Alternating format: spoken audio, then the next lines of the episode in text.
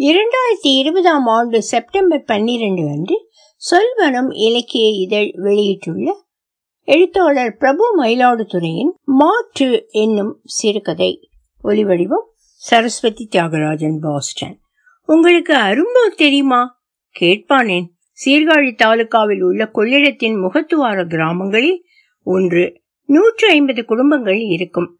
தேவைகளுக்கும் வசதிகளுக்கும் தோணியில் கொள்ளிடத்தை தாண்டி வர வேண்டும். இல்லையென்றால் பல மைல் தூரம் சாலையில் சுற்றி வருதல் தவிர்க்க முடியாதது. கிராமங்கள் தனித்து நினைவுகளில் நிற்பது எப்போதாவது மட்டுமே நிகழ்கிறது. முன்பெல்லாம் பேருந்து இயக்க உரிமம் தரும்போது ஒரு நகரையும் ஒரு கிராமத்தையும் இணைத்தவாறு தருவார்கள். தஞ்சாவூர் மகேந்திர பள்ளி என ஒரு பேருந்து நான் தஞ்சாவூரிலிருந்து கொள்ளிடம் வரை வந்து அங்கிருந்து ஒரு டவுன் பஸ் பிடித்து சிதம்பரம் வந்திருக்கிறேன். என்று சாலையில் பாருங்கள் பெரும்பாலான பேருந்துகள் சென்னையை நோக்கி சென்று கொண்டிருக்கின்றன. சென்னையிலிருந்து வந்து கொண்டிருக்கின்றன. சரி நான் சொல்ல வந்த விஷயத்துக்கு வருகிறேன். சைவர்கள் எந்த ஊரே கோயில் என்பார்களோ அந்த ஊரான தில்லை சிற்றம்பலத்தை எனது சொந்த ஊராக கொண்டவன் நான். ஆடலரசன் ஆருத்ராவுக்கும் ஆனி திருமஞ்சனத்துக்கும் தேரில் உலா போகும் ஊர்க்காரன். சொந்தக்காரர்கள் அனைவரும் நான்கு வீதிக்குள் இருந்தனர். வீதிகளில் நூற்றி இருபது அடி நடந்தால் ஒரு சொந்தக்காரரின் வீடு. எப்படி அவ்வளவு துல்லியமாக சொல்கிறேன் என்கிறீர்களா? சிறுவயதில் எங்களுக்கு அது ஒரு விளையாட்டு. குழந்தைகள் ஒவ்வொரு அடியாக நடந்து ஒரு வீட்டிலிருந்து இன்னொரு வீட்டுக்கு செல்வோம். அப்போது எங்கள் காலடிகளால் தூரத்தை அளப்போம். மனதில் வைத்துக் கொள்வோம். ஒருத்தருக்கு நூறு அடி என்பது இன்னொருத்தருக்கு நூற்று பத்து அடியாக இருக்கும். அதில் எங்களுக்கு ஒரு வியப்பு குதூகலம். பால பருவத்தில் ஆர்வமும் நம்பிக்கையும் இருக்கிறது. ஆசீர்வதிக்கப்பட்டவர்களுக்கு அது வாழ்க்கை முழுவதும் தொடர்கிறது. எங்கள் பாட்டனார் ஒருவர் நாங்கள் அடி விளையாட்டு ஆடிக்கொண்டிருந்த போது என்னடா மெனக்கட்டு செய்றீங்க?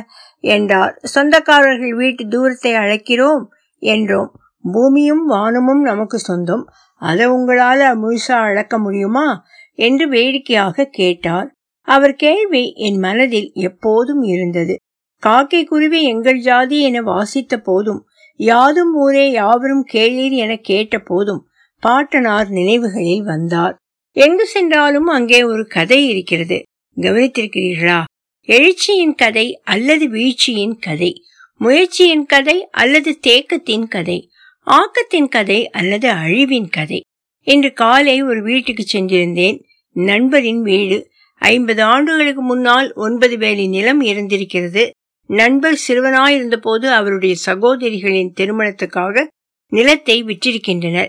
இப்போது ஒருவேலி நிலம் இருக்கிறது. அவருடைய மகள் படித்து வேலைக்கு போய் பொருள் ஈட்ட துவங்கியுள்ளார். மகன் பட்டய படிப்பு படித்துவிட்டு ஒரு ஆண்டு கோயம்புத்தூரில் வேலை பார்த்துவிட்டு இப்போது சிங்கப்பூரில் பணிபுரிகிறான்.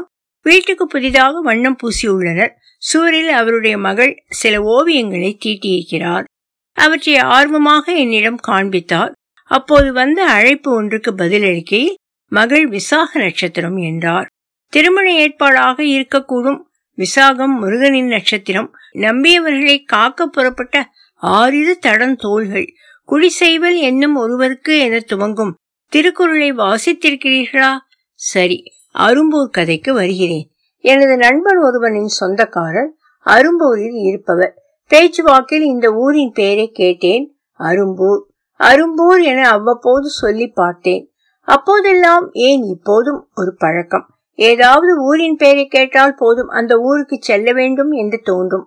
ஒரு சில நாட்களில் ஒரு சில வாரங்களில் அல்லது ஒரு சில மாதங்களிலாவது அங்கு சென்று விடுவேன். நடந்து சைக்கிளில் மோட்டாரில் பேருந்தில் ரயிலில் லாரியில் எப்படியாவது. சிதம்பரத்திலிருந்து ஒரு பேருந்தில் புத்தூர் வந்து அங்கிருந்து ஒரு டிராக்டரில் ஏறி உட்கார்ந்து புதுப்பட்டினம் வந்து கொள்ளிடம் ஆற்றை தோணியில் கடந்து அரும்பூருக்கு வந்தேன். கூட ஒரு நண்பரை கூட்டி வந்திருந்தேன். தன்னை ஏன் விதி இவ்வாறான ஒருவருடன் பிணைத்திருக்கிறது? அப்படி தான் செய்த அத்தனை அடாத செயல்கள் என்ன? என்ற எண்ணத்துடனே என்னுள் வந்தார். அவருக்கு என் ஆர்வங்கள் உபகை அளிக்கவில்லை.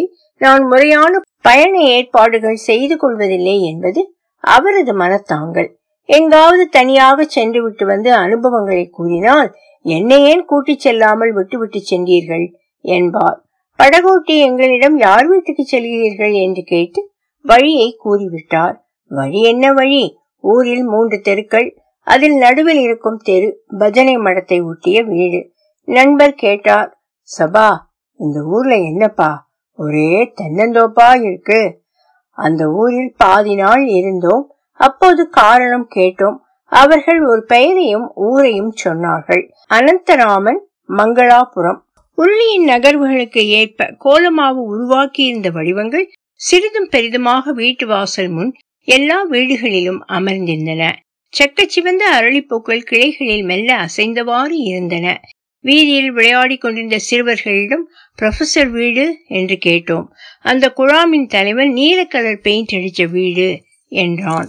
குழுவினாகச் சிறிய சிறுவன் நான் போய் காட்டிட்டு வரட்டுமா? என கேட்க தலைவன் பெருந்தன்மையுடன் தலையசைத்தான். சிறுவன் கற்பனையான ஒரு மோட்டார் வாகனத்தில் எங்களுக்கு முன்னால் பயணித்துக் கொண்டிருந்தான். நாங்கள் அவனை பின்தொடர்ந்தோம். ஒரு வீட்டினுள் நுழைந்து வெளியூரிலிருந்து உங்க ஆத்துக்கு வந்திருக்கா? என்றான். ஒல்லியான உயரமான பெரியவர் ஒருவர் அங்கே இருந்தார். வாங்கோ நமஸ்காரம். என்னோட பேர் சபாரத்னம். இவர் திருமலை ரிட்டையர்ட் கவர்மெண்ட் எம்ப்ளாயி நாங்க ப்ரொஃபஸரை பார்க்க வந்தோம். உட்காருங்க. நாங்கள் கூடத்தின் நாற்காலிகளில் அமர்ந்து கொண்டோம். அகிலா மாமி மெல்ல நடந்து அடுக்கலையிலிருந்து கூடத்துக்கு வந்தார் ராமனை பார்க்க வந்திருக்கா? அவளுக்கு மோர் குடு. அவர் அமர்ந்திருந்த தோரணை அவர் வேலை வாங்க தெரிந்தவர் என்று காட்டியது. நீங்க என்ன ஊர்லேருந்து வந்திருக்கேள்? சிதம்பரம். ரொம்ப தூரம். அனந்தராமன் என் தம்பிதான். ஒரு கான்ஃபரன்ஸுக்கு அமெரிக்கா போயிருக்கான். வர பத்து நாள் ஆகும். ஒரு ஃபோன் பண்ணிட்டு வந்திருக்கலாமே. மாம்பலம் ஆரிய கவுடா ரோட்ல அனந்துவோட வீடு. நானும் மெட்ராஸ்ல தான் இருக்கேன். இந்த ஊர் தான் எங்களுக்கு பூர்வீகம். பதினஞ்சு நாளைக்கு ஒரு தடவையாவது இங்கு வருவோம். ரெண்டு மாசம் முன்னாடி அரும்பூர் போயிருந்தோம். அங்க சார் பத்தி சொன்னாங்க. ஓஹோ! எங்களுக்கு மோர் வந்தது.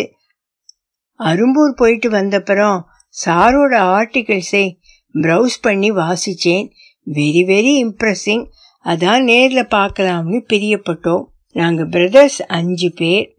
அவன் கடைசி தம்பி நான் ரெண்டாவது. எங்கள் மூத்த அண்ணா சின்ன வயசுலே தவறிட்டார். நானே அவரை பார்த்ததில்ல. ஒரு கட்டுரையில் அவர் தன்னோட ஃபேமிலி பற்றி சொல்லியிருக்கார். அப்பா சின்ன வயசுல இறந்துட்டார். குடும்ப பொறுப்பை அம்மா தான் முழுக்க முழுக்க ஏத்துக்கிட்டாங்க. குழந்தைகளை படிக்க வச்சது அம்மா தான். அவங்களை பெரிய ஜீனியஸ்னு சொல்றார். இந்திய பொருளாதாரத்துல பெண்களால பெரிய பங்களிப்பை தர முடியுங்கிறது ப்ரொஃபஸரோட நம்பிக்கை. நிறைய சாலைகள் ஏரிகள் நீர்ப்பாசன திட்டங்களை கொண்டு வந்தவங்க பெண் அரசிகள்னு சரித்திரத்தில இருந்து ஆதாரம் காட்டுறார். அகிலா மாமி அடுக்கலையிலிருந்து குரல் கொடுத்தார் கூடத்தில் இருக்கிற போட்டோவெல்லாம் அவளுக்கு காட்டுங்க. ராமன் பட்டம் பெற்றது. பல கல்லூரி பல்கலைக்கழகங்களில் மாணவர்களிடம் உரையாற்றிய புகைப்படங்கள் வெளிநாட்டு உரைகள் ஆட்சியாளர்கள் அவரை சந்திக்கும் காட்சிகள். சூழலியல் பற்றி கடந்த சில வருஷமா தீவிரமான கவனம் சமூகத்துல உருவாகி இருக்கு. ப்ரொஃபசர் பல வருஷம் முன்னாடியே அதை பத்தி பேச ஆரம்பிச்சுட்டார். எப்போதும் ஏதாவது தீசிஸ் ரிப்போர்ட் பிரசன்டேஷன் வாழ்க்கை முழுசுமே அவன் எங்காவது சுத்திக்கிட்டு தான் இருக்கான். அரும்பூர் பத்தி உங்களுக்கு எப்படி தெரிஞ்சது? என்னோட ஃப்ரெண்டு ஒருத்தன் அந்த ஊரோட பேரை சொன்னான். அங்கே போயிருந்தோம். அந்த ஊரோட நில அமைப்பு காரணமா கொஞ்சம் தனியா இருக்கு. எண்ணி வச்ச மாதிரி நூத்தி ஐம்பது குடும்பங்கள் மொத்தமா நானூறு ஏக்கர் நிலம். நெல்லை விளைவிக்கிறதுலயும் அதை வெளியூர் கொண்டு போய் வைக்கிறதுலயும் நிறைய சிரமம். ப்ரொஃபசர் தற்செயலா அந்த ஊருக்கு போறாரு. அந்த ஊரை கேஸ் ஸ்டடி பண்றாரு. அவங்க எல்லார்ட்டையும் பேசி தென்னை பயிரிட சொல்றாரு.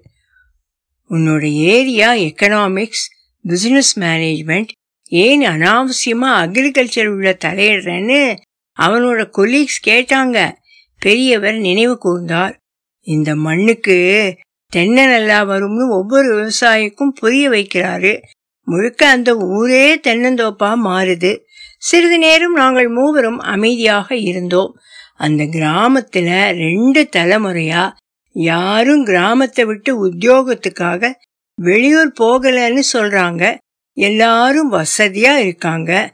பெரியவர் சொன்னார் சபாரத்னம் மகாபாரதத்துல யட்ச பிரசனம் கேட்டிருக்கீங்களோ? அதிர்ஷ்டசாலி யாருன்னு யக்ஷன் கேட்கிற கேள்விக்கே பிழைப்புக்காக தன்னோட சொந்த ஊரை விட்டு போகாதவன்னு தருமன் பதில் சொல்கிறார் பரவாயில்லையே நிறைய விஷயம் தெரிஞ்சிருக்கு உங்களுக்கு. ப்ரொஃபசர் அங்கே மூணு வருஷம் கேஸ் ஸ்டடி பண்ணியிருக்கார். அப்புறம் அகமதாபாத் டெல்லின்னு போயிடுறார். ஊரே தென்னந்தோப்பா மாறி எல்லா குடும்பத்துக்கும் பயம் கிடைக்கிறப்ப அந்த கிராமத்து ஜனங்க அரும்பூர் வர சொல்லி ப்ரொஃபஸரை கூப்பிடுறாங்க. நாங்க உங்களுக்கு என்ன செய்யணும்னு கேக்குறாங்க. ப்ரொஃபஸர் ஒரு வாக்குறுதி மட்டும் கேக்குறார். அரும்பூர்ல யாரும் சாராயம் குடிக்க கூடாதுன்னு சொல்றார். ரெண்டு தலைமுறையா ஒரு கிராமத்துல சாராயம் குடிக்காம இருக்கிறது பெரிய விஷயம். அந்த ஊர்ல நிறைய குழந்தைகளுக்கு அனந்தராமன் பேர் இருக்கு. அகிலா மாமி எளிய காய்கறிகளை கொண்டு பிரமாதமான விருந்து ஒன்றை தயாரித்திருந்தார். சபா ஒரு விஷயம் தெரியுமா உனக்கு? அவனை பெரிய மேதைன்னு சொல்றாங்க. இப்பவும் ஒரு கிலோ பச்சை மிளகாய் என்ன விலைன்னு அவனுக்கு தெரியாது. பெரியவர் சொன்னார் நான் அவரை பார்த்து புன்னகைத்தேன். பெரியவரிடம் விடைபெற்று கொண்டு புறப்பட்டோம். அகிலா மாமி வாசல் வரைக்கும் வந்தார். ராமன் அவங்க அம்மாவோட இருந்தது பத்து வயசு வரைக்கும். அப்புறம் படிப்பு முடிக்கிற வரைக்கும் நான் தான் அவனை பார்த்துக்கிட்டேன். அவன் எனக்கு இப்பவும் குழந்தைதான்.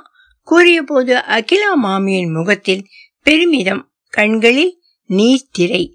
இன்னொரு அன்னை என எண்ணிக்கொண்டேன். ஒலிவடிவம் சரஸ்வதி தியாகராஜன் பாஸ்டன்.